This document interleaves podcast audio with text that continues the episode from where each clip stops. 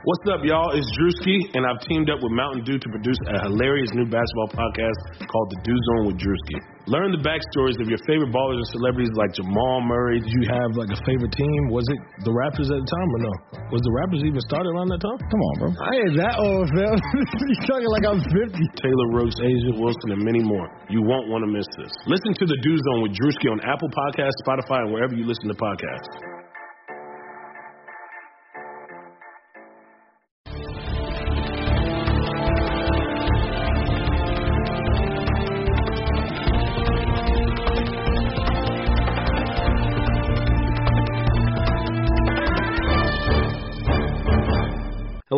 Everyone. Welcome into another episode of Kentucky Daily, a daily podcast covering your University of Kentucky Wildcats. I'm Sean Smith, joined by Derek Terry of the Cats Pause. Derek, back at it again. How are you today?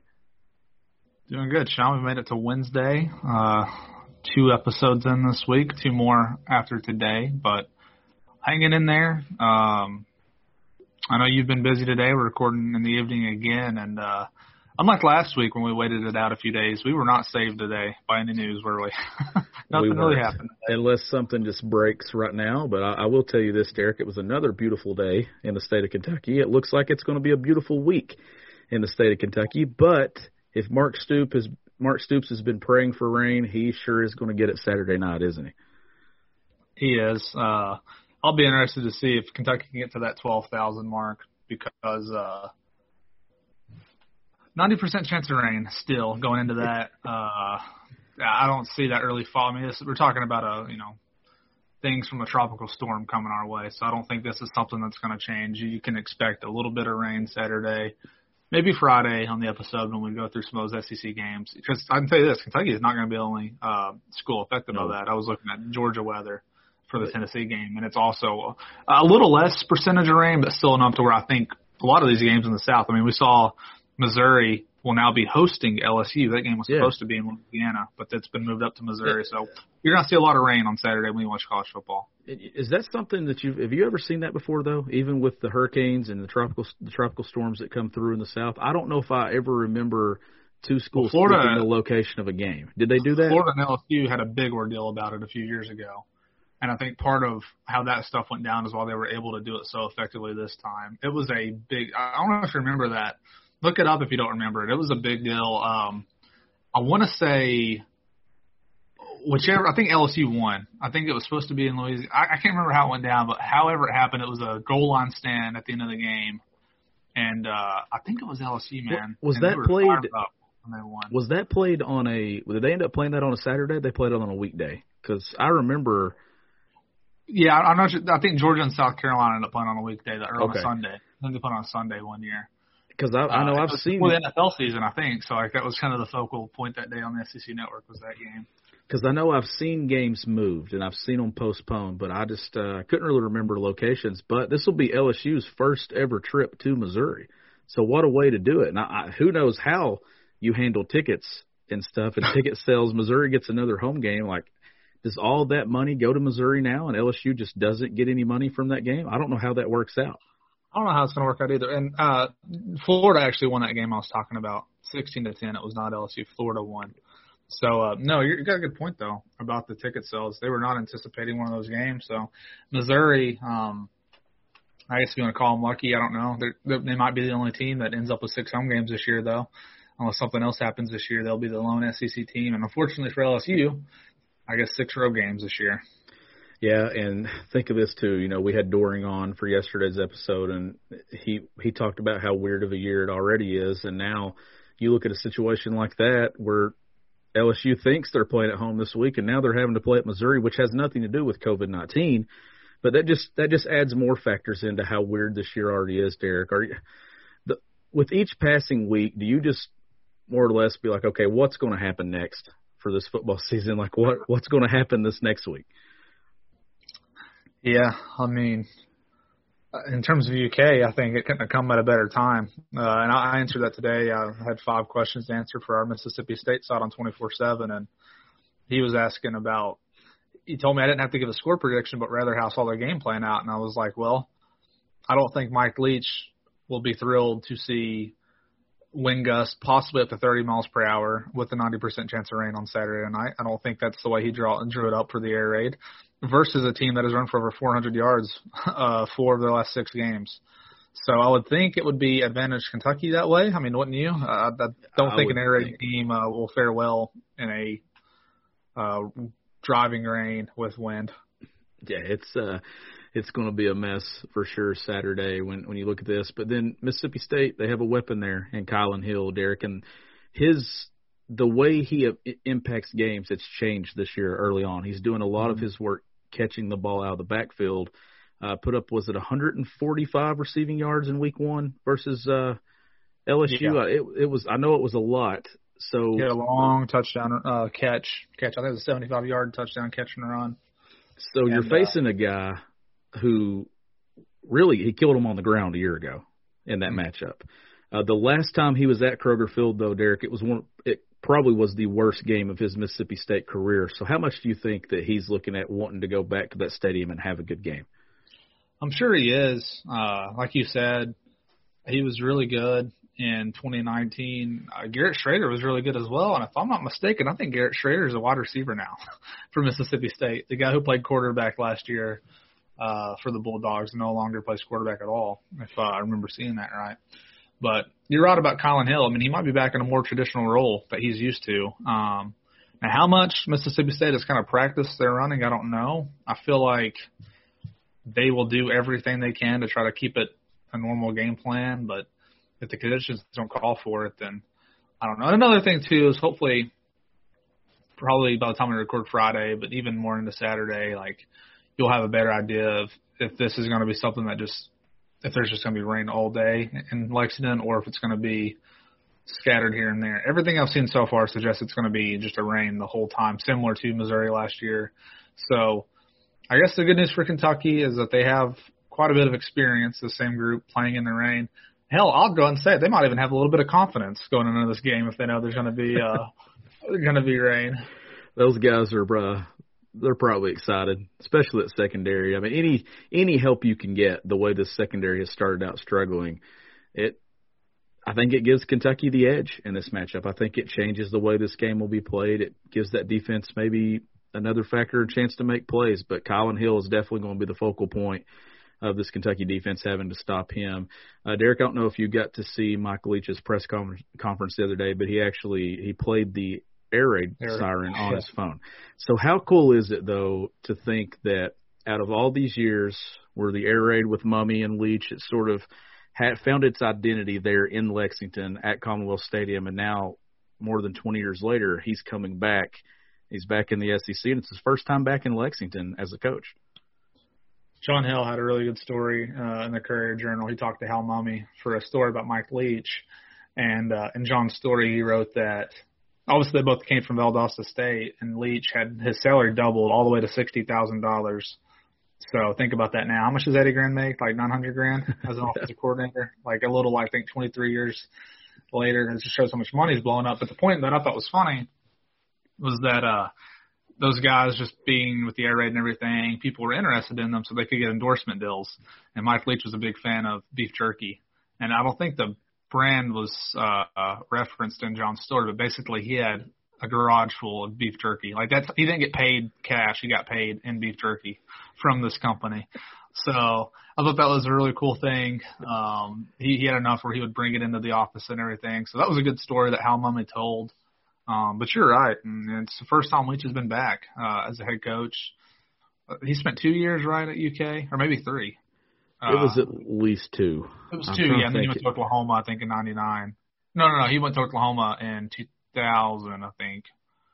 I could be wrong there, but he, uh, he, I know he spent a year at Oklahoma. I think he only spent one year there under Bob Stoops, actually, Mark's brother, of course. Um, before starting his head coaching career at Texas Tech, and you know, I know they were loving Leach down there that first weekend, and then last week it was kind of, you know, what, what in the world just happened, losing to Arkansas, and unfortunately for them, if it's a rain, you know, a very rainy game, I'm not seeing any comments from Leach about how he will approach this.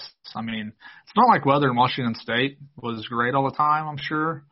So that would be maybe something worth going and looking up, but I don't know how you would really find that unless you just remember watching games where they played in the rain. But either way, um, You're right. It's cool. I know he's a guy Leach. Uh, Mumme era still talked about. Uh, in terms of pure entertainment, always with people who watched a lot of football back then with UK, probably helped keep that idea for a long time that Kentucky could only be competitive, kind of doing gimmicky stuff. But clearly, the air raid was not a gimmick. It's uh, stayed around all these years, and, and Mike Leach is going to see what he can do in the SEC with it.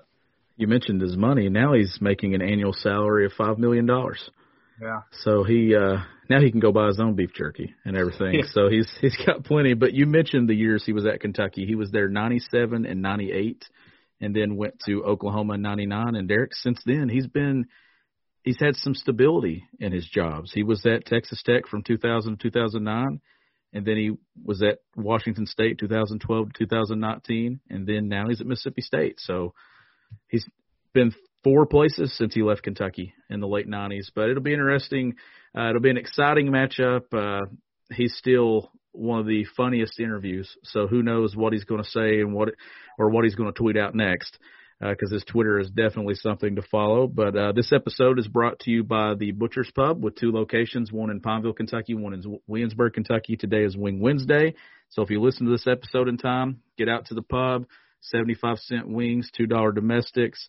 Uh, get out there this weekend, watch some SEC football, watch Kentucky Mississippi State at 7:30 p.m. Eastern Time Saturday night on the SEC Network. But this is Kentucky Daily. We'll be back with more right after this.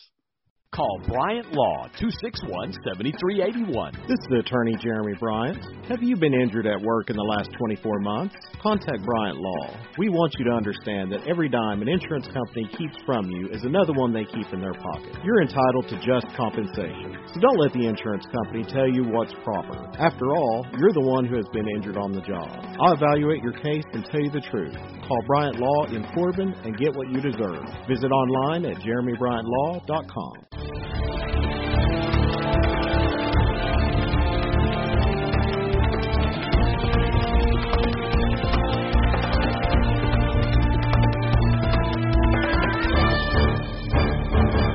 Welcome back to Kentucky Daily. Derek, the, the running back room has been a big topic this week given Kavosiey Smoke's injury. It's, it's a rib injury, it's a broken rib.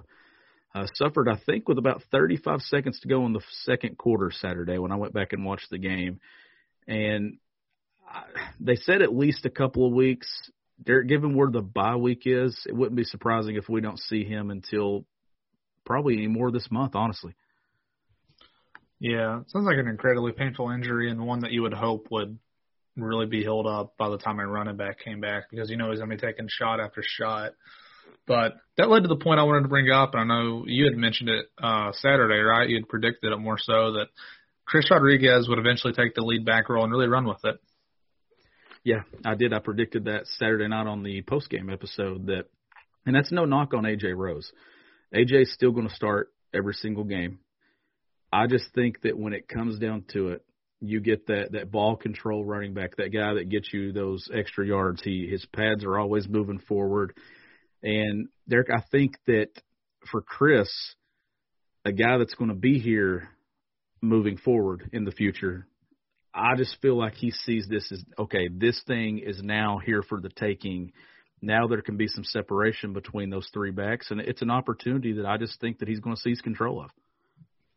I think you're exactly right. I wrote about that this morning. Uh, this will be the first time, at least in terms of a game plan, that I, I predicted maybe closer to a 50-50 split for Gran or for uh, Rose and Rodriguez. Although I, I know they, I think they're gonna have to have a third back at some point. It will be Tisdale or McClain, but I could almost see them kind of taking like the 2017, 2018 approach that they had with Benny where they just try to play.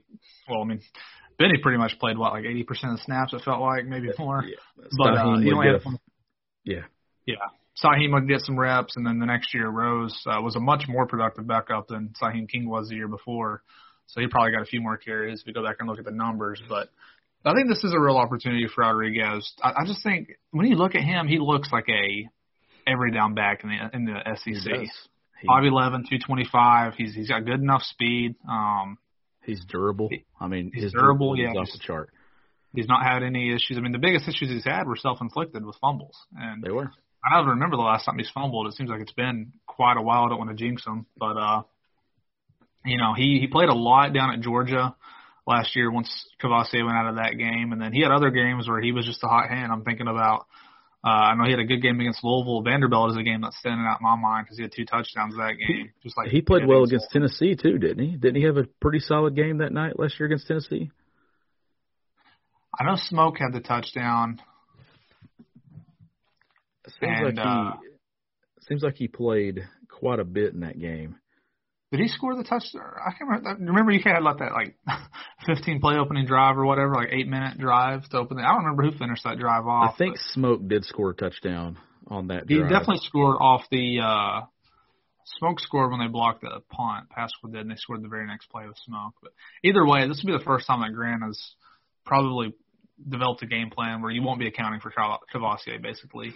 And I think just given the weather, things like that, I, I honestly think they're going to be hesitant to play more than those two unless they have to. Uh, and when I say those two, I mean McClain and, and uh, Tisdale. What do you think about that?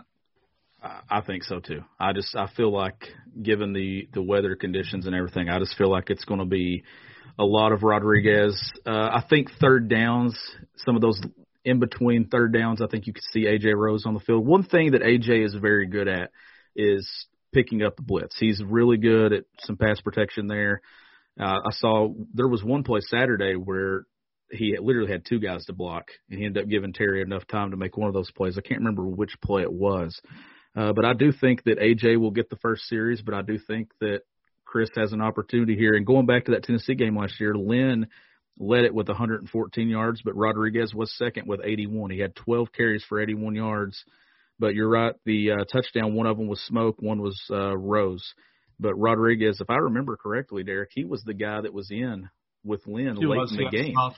Yeah. So he he had an opportunity there. I, I just feel like it's been it's been Smoke gets a lot of the attention because his plays he he's the one that's put together the the huge plays, the big chunk yardage plays, like the one we saw at Auburn, uh, the one we saw last year versus Eastern Michigan with his wiggle, how he can bounce it outside and make an explosive play. But I'm with you. I think Rodriguez is the the guy that looks like an SEC running back. He's he's got the size. He's got enough speed. Uh, he does look like Benny Snell when he's out there running. That's the kind of body that you see, and we saw how durable Benny was in the SEC. So I just I just think Rodriguez is going to look at this as he's made it through the tough times, and now he sees an opportunity to to take advantage of it. Not to, not to say Rose can't make plays. We've seen Rose make some big plays, and they need both those guys. Plus, they need one of those freshmen to step up in Smoke's absence. I'm gonna guess it's McClain. I know they're battling it out this week in practice. I think if it comes down to somebody else playing, because it's not like Tisdale has even played to the. I know he played against UT Martin last year, but it's not like he's ever had a meaningful carry before. So I think you throw that out the window when you're thinking about if you're even considering who would be a safer choice, because I don't think he's done enough to really prove himself as that. I know he got in there for that kick return. Um, didn't really amount to much. Uh, I, I guess if there's anything that's in his corner, Tisdale it is, is that Stoops seems to like him and thinks that he's a pretty explosive guy who can make some plays. But the way that Eddie talked about McClain, it makes me think if it comes down to it and they need to play one of those guys, it'll be JuTahn. I'm with you. I, the way he talked about him in preseason and fall camp, it just it seems like that he just sort of jumped off the page at them and the way that he handled himself and the way I get Derek he came in prepared. Uh, Eddie said that when you turn on tape, it, you know mistakes show, and he didn't have any flaws and stuff. So I, I think that JuTahn's a guy that they're that they're definitely. I, I think you'll see them get opportunities, both of them, but I would be surprised if it wasn't McClain. Uh, but when you look at Rodriguez, nine carries, 13 yards at Auburn. We talked about it. It was it was in weird situations, like inside the five yard line. Uh, he should have had a touchdown, but then you see that production: 17 carries, 133 yards, a 7.8 per carry. I mean, that's that's a productive running back. I, I just think that when you look at that, he has the hot hand. Let's, let's see what happens Saturday night in a messy, rainy condition. Yeah, you know it's it's going to be a favorable night for those running backs, and I don't want it to make it seem like we're forgetting about AJ Rose. What I had in mind when we we're going to talk about this is just that like I think you can see maybe the future of the backfield start to be shaped up a little bit. Um, and this is projecting more than anything. Uh, maybe Tisdale is the guy who plays. We don't know yet for sure, but if it becomes a thing that McClain has passed him, like I think at some point he, he's not the way his options because when Smoke does come back, he is going to be, you know, right there. But He I is. think I honestly think Rodriguez has a chance though to kind of become the, the lead back on this team. Rose is always going to have a role, like you said. There are a lot of things that Rose does well, but you've already seen that it started to shift the other way. Before, even going back to last year, like there were games where Rose would be he would have the third most amount of carries out of those guys.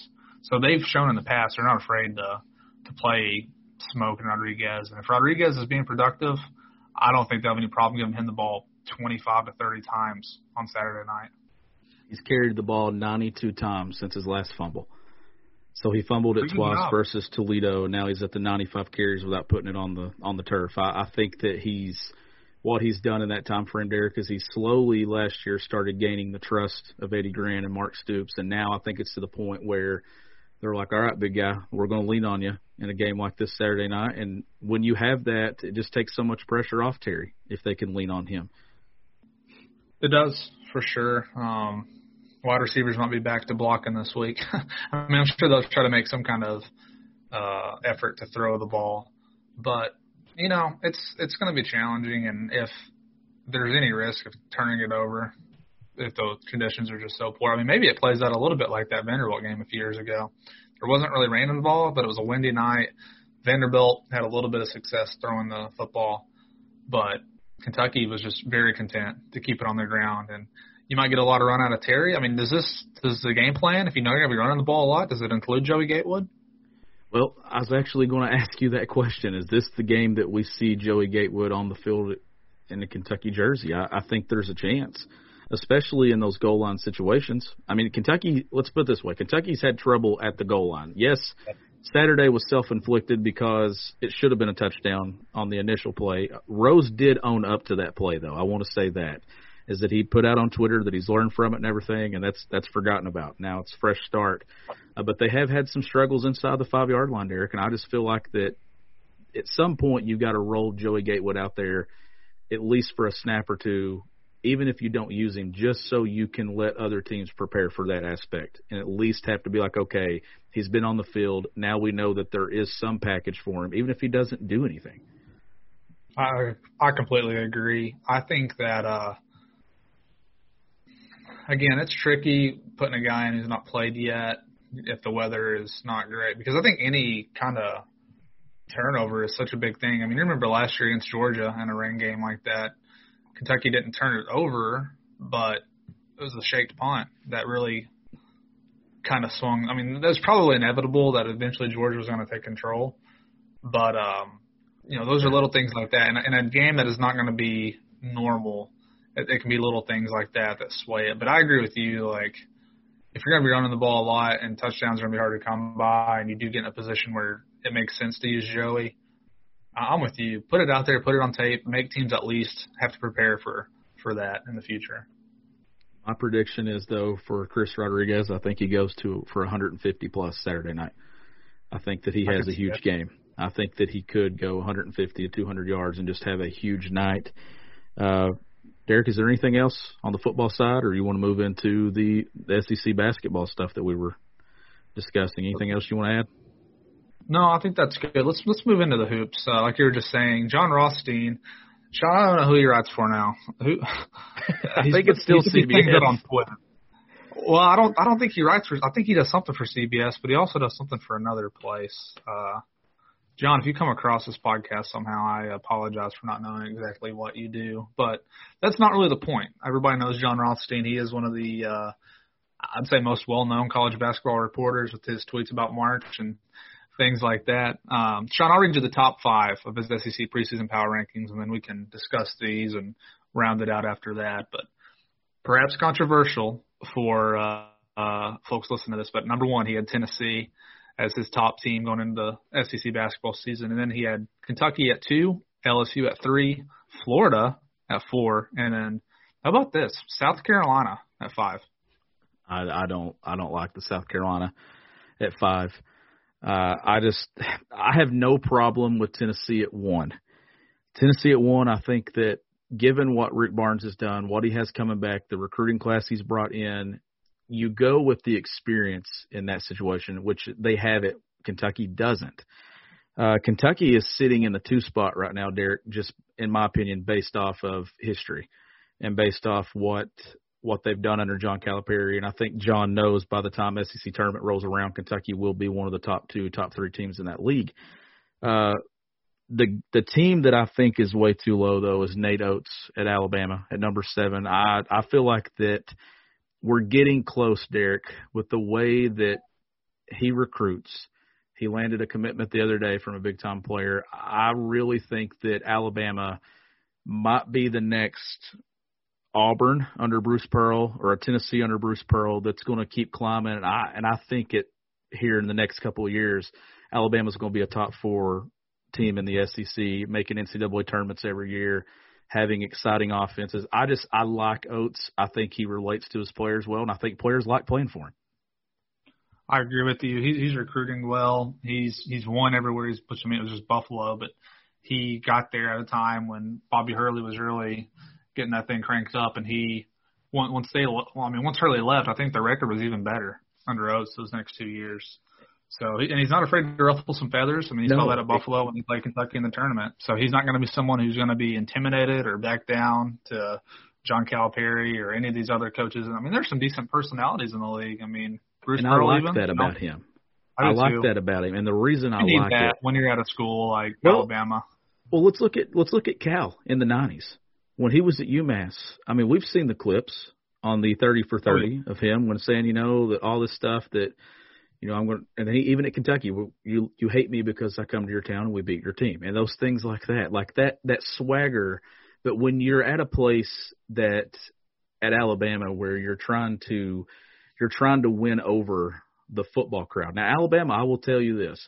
They have it's not to me it's not the same level as Kentucky football passion, but there are I've I've I actually lived in that state for a year at one point. So I got to know a lot of Alabama fans and they do care about their basketball. When when I've seen it in the past when uh Anthony Grant was there that they love their basketball. I actually went to a game they played Georgetown at Coleman Coliseum and I was like, "Wow, this is a this is a really good environment here. Then I covered a game down there two years ago. It was a great environment when uh, students were on winter break, and most it was just mostly Alabama fans coming from all over the state. But I like that swagger in a guy at a place like that where you're having to compete with Nick Saban for attention. I mean, you got to have something. I think he'll be a guy who will be successful at Alabama, and it wouldn't surprise me if one of those blue bloods come looking at him. But I agree with you going back to Tennessee. Like I think they're when in terms of just how unknown it's going to be for UK, like I don't think it would even really be right to put anybody besides Tennessee at number one. I mean, they have uh, Yves Pons coming back. You know, they had Josiah Jordan James. I believe I got that right. Um, former five-star recruit who didn't put up a huge freshman year, but really against UK in that second half, he really turned it on, made his presence felt. He's somebody that I think he will expect to continue to develop. And then what really helps them is, you know, Fulk, I mean, Fulkerson is like you look at him and you just don't really think much of him, but I mean, he, no kidding, is like a legitimate, probably going to get some votes for preseason first team. Uh, actually, will. we'll get to that in a minute. Uh, San- What's that? Is it Santiago Vescovi? Is that how you say his name too? The point guard. He's- yeah, but, He- but I wouldn't be surprised because I mean he supplemented the talent on the roster. I mean they got what two five star guards, Keon They did. Johnson, and uh, I'm forgetting the other kid's name now. I'll have to go look that up. But they signed a top five recruiting. Springer. uh, Jordan, Springer? yeah, Spring. That's right. Yeah. So I mean, they have the pieces.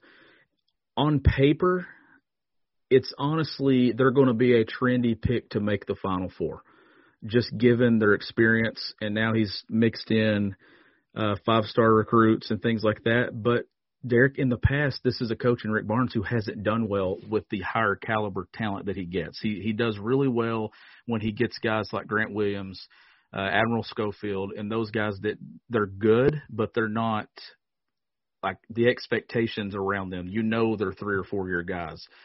But Rick Barnes is a good coach. I I don't know if I would pick him to get to the final four, just given I don't know if I've seen enough.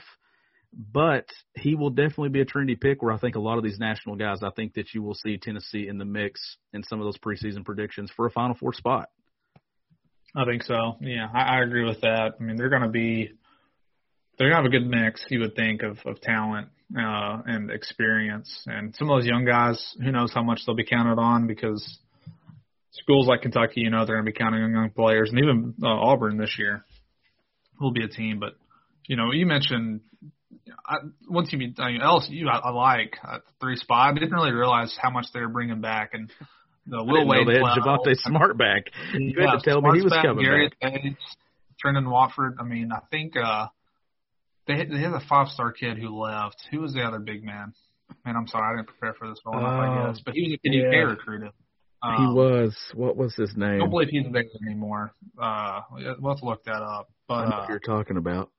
He's one of the only guys who left, and he was part of that, you know, team from a few years ago that made a Sweet 16. Uh, but you know, you got a kind of a core intact of, of guys who were there who have played in big games. And Watford, um, speaking of preseason first team All SEC guys, like he'll be up there. So who knows what that's going to be like with them if the Will Wade stuff gets resolved. I don't know. I mean, they that's pretty much since those kids have been there. There have been you know allegations or whatever. They've been in the news for things like that. But Emmitt know, Williams, Emmitt Williams was the big man or the big man's oh, name, right? Let me double check and make. Yeah, I think that's right. Let me double check, make sure he's not there. He's not. Okay, so he's gone, but uh, you know, and then Skylar Mays is gone put you in place. Yeah, Mays yeah, was a senior. It is a good roster. Uh, I think it's a. O'Neal, uh, Shaquille's son should be eligible this year. That's right. That's a good point. I forgot all about that. But it, it's certainly the league's going to have some really good teams at the top. And, and I will say this: Tennessee will get a lot of the love preseason. Don't be surprised if they are the media's pick to win the league. I think that they will. If I had a vote, that's what I would do. I'd pick yeah. Given given what we know and what we don't know about Kentucky, I think that that would be the smart pick. I think even a lot of Kentucky fans would even say the same thing, just given what we don't know. But I will say this: if Olivier Sarr is eligible at Kentucky and they get that inside presence, I do think Kentucky has enough there to to beat Tennessee and win the league when it comes down to it later in the season. Like by the time those matchups are played, and who knows when those games will be played. We have no idea on a schedule right now. But if they get Sarr, uh, it definitely strengthens Kentucky's chances, and I do think can, John Calipari will have another club there. If those two freshmen and B.J. Boston, Terrence Clarke are as good as advertised, I, I think that they'll have a shot at a deep run and maybe a Final Four. I agree with that. I mean, early in the year, it's probably not going to be pretty, but once they get that practice time in, once they start to mesh together, I think you like Kentucky's talent. One last thing on LSU before we go to some of these other teams really good recruiting class last year. Finished sixth nationally. Cameron Thomas, a five-star guard. So you'll have two former All-Americans probably starting in that back uh, court. And then uh, I don't really know how to pronounce this kid's name. It's uh, I'm gonna say Mwani Wilkinson, M-W-A-N-I, four-star small forward from Las Vegas, and then Eric Gaines from Georgia. He was a late riser. I remember him. He was a guy who really, at spring of his senior year, kind of shot up the rankings right there before uh, COVID happened. So another good roster for for Will yeah. Wade. That's never been a problem for him having good uh, having good kids. And make of that what you will. If you want to talk about how he assembles his rosters and how he gets kids to come to LSU. That's a strong you know, ass. That's a strong ass roster right there. Yeah, it is. uh, let's get into some of these other teams, Sean. Uh, you mentioned Alabama earlier. Auburn comes in at eighth on yeah. Rothstein's list. And if you want to see this list, just go to Jon's Twitter. It's at Jon Rothstein. Um, kept it short and simple on his Twitter name. I like it. Auburn at eighth. Auburn actually has just as much, if not more, turnover than Kentucky. They lost their entire starting five last year. Did not quite bring in the same kind of recruiting class that Kentucky did. So, with that in mind, knowing that they have most of the guys who you know about were mostly just role players last year, bench guys, um, to still be eighth in a preseason poll, you think that's uh, some respect there for Bruce Pearl from Jon? I don't know. I, two years removed from the Final Four, they've been one of the better teams in the league. Yeah, I, I would say so because I do think that all those teams ahead of them have a solid argument to be ahead of them. Uh, Derek, the interesting thing to watch: how many games take place on campus? And this is a school, this is a program that benefits from playing at Auburn Arena. They've been really good there. They don't have that environment this year, great. so it'll be something to watch. That's one of my favorite places to go in the league. Yeah, so great place so that's a to me that's an equalizer when you play some of these other teams that are close and I just feel like in a year like this, where there's no advantage to home court whatsoever, it's going to come down to it's talent.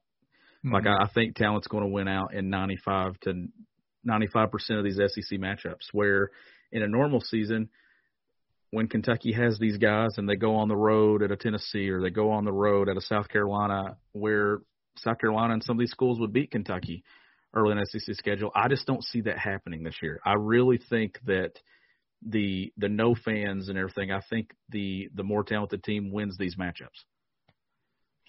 I agree. Let me just go ahead and read this. That way it'll make it easier to give context. Uh, starting at sixth was Arkansas, seventh Alabama, eighth Auburn, ninth Missouri, tenth Ole Miss, eleventh Texas A&M, twelve Mississippi State, thirteen Georgia, and Jerry Stackhouse's Vanderbilt team comes in last. Out of that list, I would I'm I'm with you. I think Alabama is maybe being slept on a little bit on this list. Like South Carolina's going to be solid. Like probably come close to 20 wins like most years. Um, you're out there in the bubble. I don't see them being a top five team in the league when all said and done. Um, but there are two teams I want to talk about here that interest me and might not interest many people. I think Mississippi State is a team that you will see with the new head coach pretty soon. It's I don't know what's going to happen in the pandemic, but like what what you see with Ben Howland is just kind of the classic example of really great start to his tenure in terms of acquiring talent. He signed a top 10 class in 2016, and then he had another top 25 class, the one that featured Reggie Perry and Robert Woodard. Both those guys were in the same class. And he's not had a bad tenure. They've won at least 20 games three straight years. Pretty solid for Mississippi State.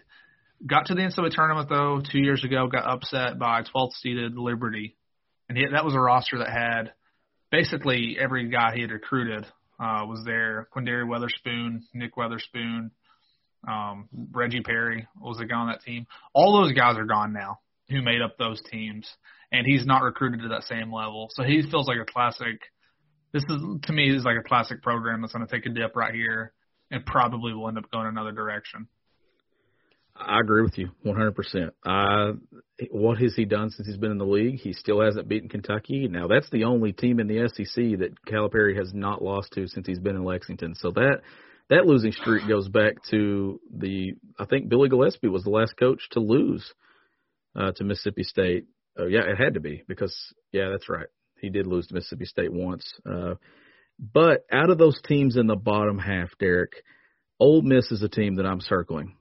I think uh, Kermit Davis. I think he's building a solid program there in Oxford. I I look for that Ole Miss team to actually finish in the top six of the league. Really? I think that that's a team from the bottom half that I really feel like that uh, that they have a chance to move on up. And I'll tell you another thing too. He's recruiting really well at Ole Miss. I think that that's that's a program that you're going to see right there along with Alabama that I think could move up into that upper half. Uh, you mentioned South Carolina earlier with Frank Martin. You know, Frank Martin's he got them to a Final Four a few years ago. How much do you think that that's keeping him in Columbia, just getting to that Final Four? Because outside of that year, what really has he done? Nothing. I mean, not too much. That's one team I've not gotten to look a ton into yet. I'm still working through my previews for the basketball yearbook. A lot of these teams I've already written about, so I feel a little bit better about them. I know that I think he's a good coach. I mean, he took advantage of that year where they made the run, beat Duke that year, beat some other teams. Wasn't really a factor when they actually did get to the Final Four. Right, they got handled by was it Gonzaga they played or yeah, I think it was Gonzaga yeah. they played that year. Um, but you know you got AJ Lawson back. He's a good player. Couisnard, I believe he was one who hit the shot against UK last year at the buzzer, right? Um, yeah. he's he's done a good job. Like that is a program that really struggles to attract really good players. So you're really building three, you know, rosters that you can pretty much count on your whole team being there for four years. So you got to make the most of it whenever you do get those kids in there. Like I think they're just going to be a good, solid program. Um, if they finish top five, that's a job well done by Frank Martin. I kind of thought he would try to try to get out of there at some point if he had the opportunity. I don't think he's really in any kind of danger of being let go. Clearly not. I mean, clearly Rothstein thinks a lot of them. So perceptionally he's in a good spot. But when you don't overwhelm teams with talent, I just felt that kind of puts a ceiling on what you can do. Yeah. Uh, and and Ole Miss too. Did you, I don't know if you know this. Marshall Henderson's actually back there on staff. Good back there. So Yeah. you know he's back. He's back in town now. Breein Tyree is gone. That was their guy that they went to last year, but they do. They still have Devontae Shuler, who was the second option there. Uh, so they they have some things back, but Derek, they're actually putting together a very solid 2021 recruiting class. I'm, I can't remember where it's ranked, but it actually was surprising to see how well they were doing in 2021 recruiting. I don't know if you have that pulled up at all. Yeah, I'm putting it up right now. Yeah, they've They- got a few. Yeah, they got, they've already got a top 50 kid, Daeshun Ruffin from Jackson, Mississippi. And weren't they the favorites? Didn't they get a crystal ball pick for uh, Brandon Huntley-Hatfield? They they did. So Yeah. I just I I just feel like that that's a program that I'm circling there along with Alabama that I, I think is trending in the right direction. Where some of these these other programs, Derek, they I don't know if like you mentioned Howland, I think he's missed his window to be good in the SEC. I just feel like that you're now once you get to a certain point.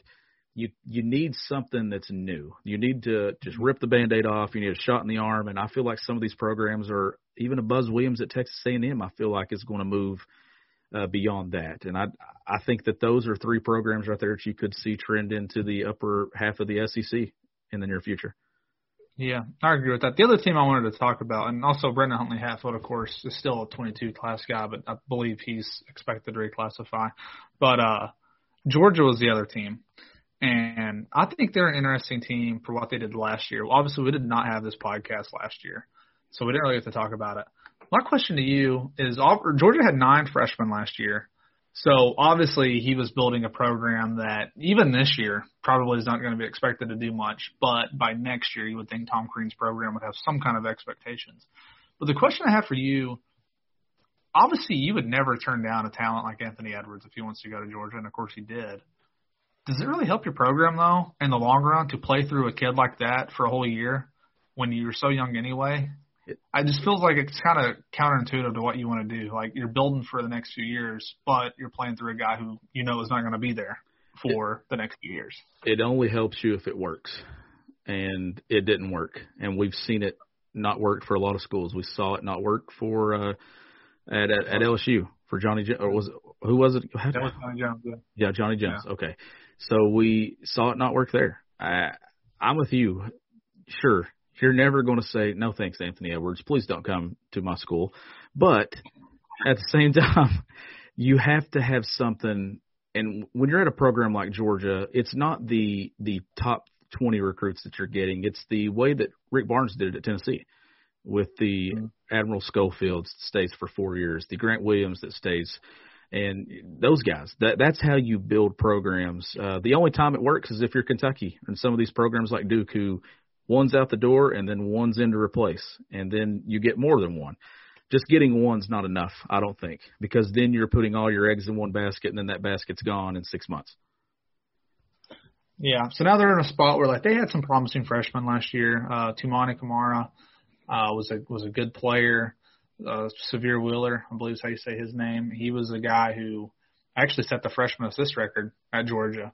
So they have some good players. Christian uh, Brown is uh he was kind of a springy six foot six forward type kid. Like I'm not expecting a whole lot of, out of them this year, but if he can work some some transfers for the next season, keep adding some good players, like Tom Crean is a good coach. Like I know he's kind of the subject of a lot of, you know, he gets made fun of a lot by UK fans, but he's a guy who's led Marquette to Final Four, uh, revived Indiana. Maybe he never met, you know, the expectations of Indiana, but he had a team that was a one seed, didn't quite get past the Sweet 16. But he's a good coach, like probably a better coach than most who go to Georgia. Yeah, I, I agree with that. Uh, I've had, I've had some weird interactions with Tom Crean the last couple of years. I, other than the post game press conference, you know, the two locations or the one location that I've seen him in two times, Where?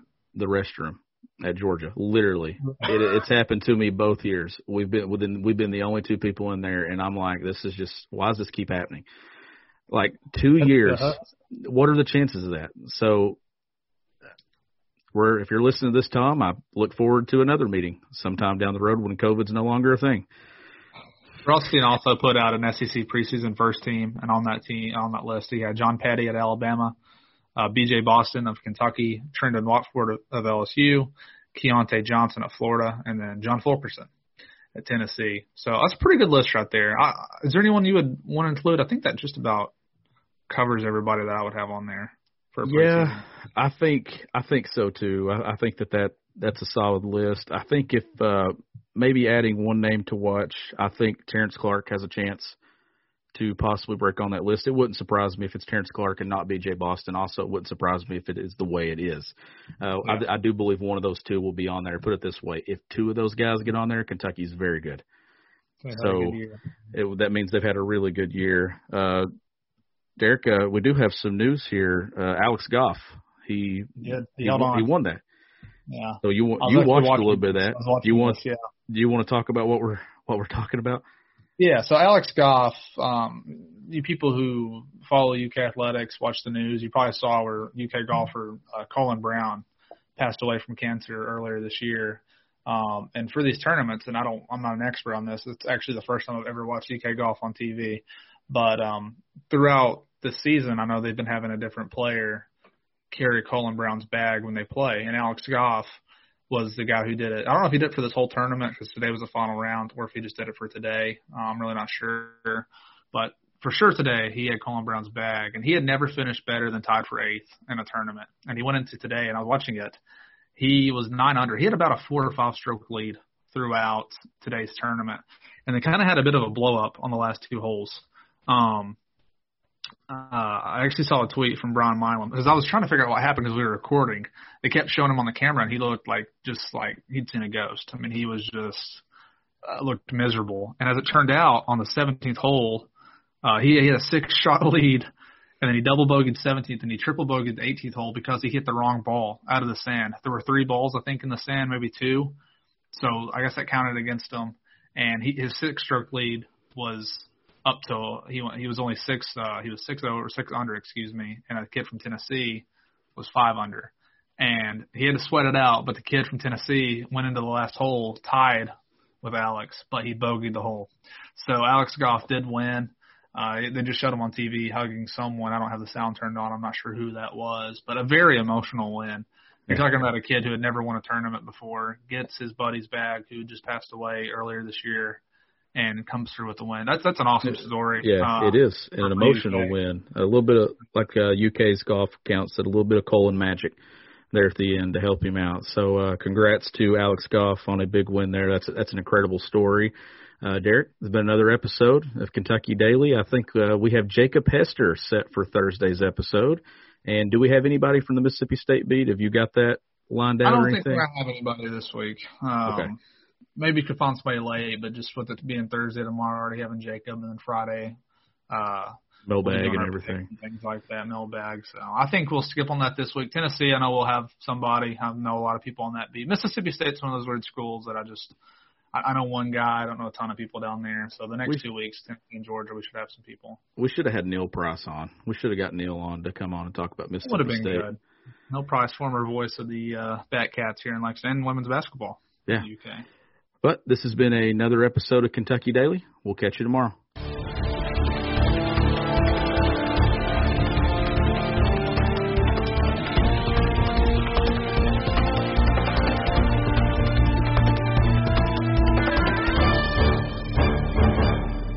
Sugar Ray Leonard, Roberto Duran, Marvelous Marvin Hagler, and Thomas Hearns.